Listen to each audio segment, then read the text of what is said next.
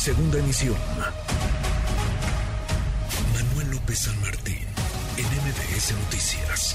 Son las paradas electorales de este 2023, pero estamos ya de facto en el 24. Por supuesto que habrá que cruzar esas dos elecciones, esas dos contiendas por la gubernatura, tanto en el Estado de México como en Coahuila, pero inmediatamente después comenzará a perfilarse el nombre de quienes podrían contender no solo por la presidencia de la República y por otras gubernaturas, sino por la Ciudad de México, por la jefatura de gobierno de la Ciudad de México. Le agradezco estos minutos a Sebastián Ramírez, presidente de Morena en la capital del país. Sebastián, ¿cómo estás?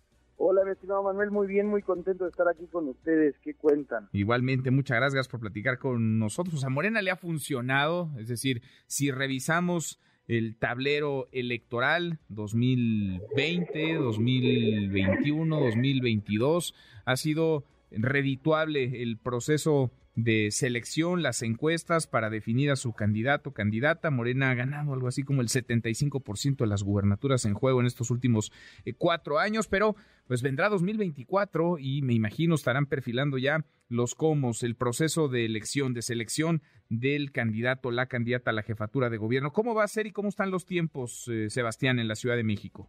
Pues mira, sí, efectivamente el método de encuesta para nosotros es lo mejor porque pues lo que nos permite es saber el sentimiento, la visión de la gente, más allá de la clase política.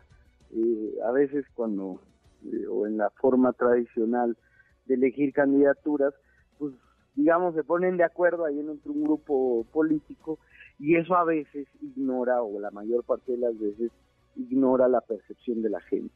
Entonces, por eso nosotros le preguntamos a la ciudadanía, y nos ha resultado muy efectivo. Y así es como lo vamos a hacer aquí en la ciudad.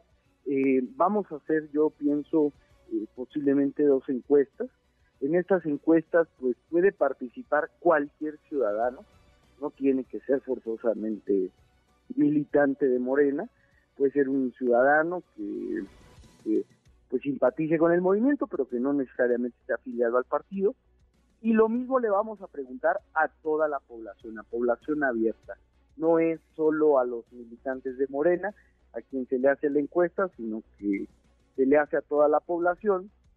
Pienso que nuestras convocatorias pues estarán emitiendo a partir de el verano, en el segundo semestre, eh, quizá una primer convocatoria si, o una primera encuesta si se inscribe mucha gente y después una segunda encuesta ya para definir entre un número más reducido de, personas que, que, nos pudieran representar en la ciudad.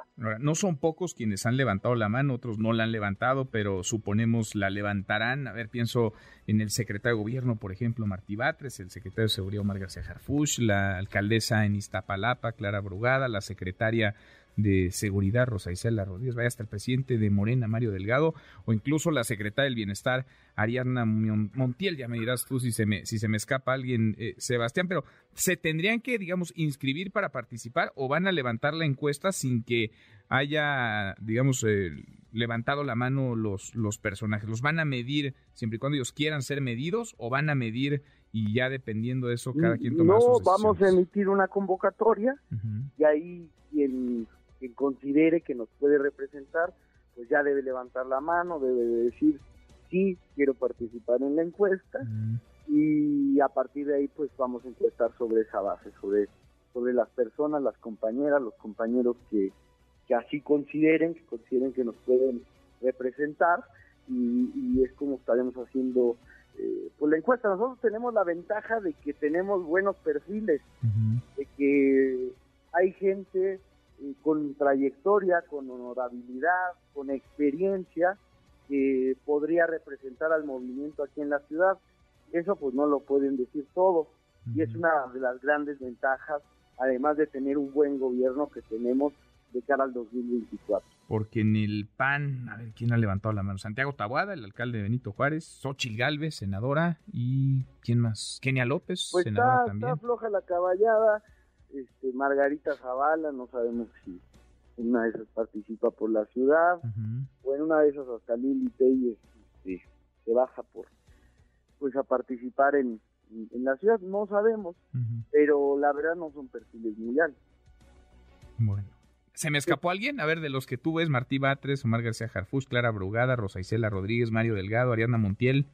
¿Alguien se Pues me yo no descarto que más gente pueda levantar la mano y varios de esos que tú mencionaste no necesariamente han dicho que quieren Que quieren, participar, sí, es sí. una suposición de algunos. Son los que marcan, Sí. digamos, en las encuestas, aunque sí, por ejemplo, el caso de Martí o de, o de Omar García Jarfus, pues no han dicho, o Mario Delgado no han dicho tampoco.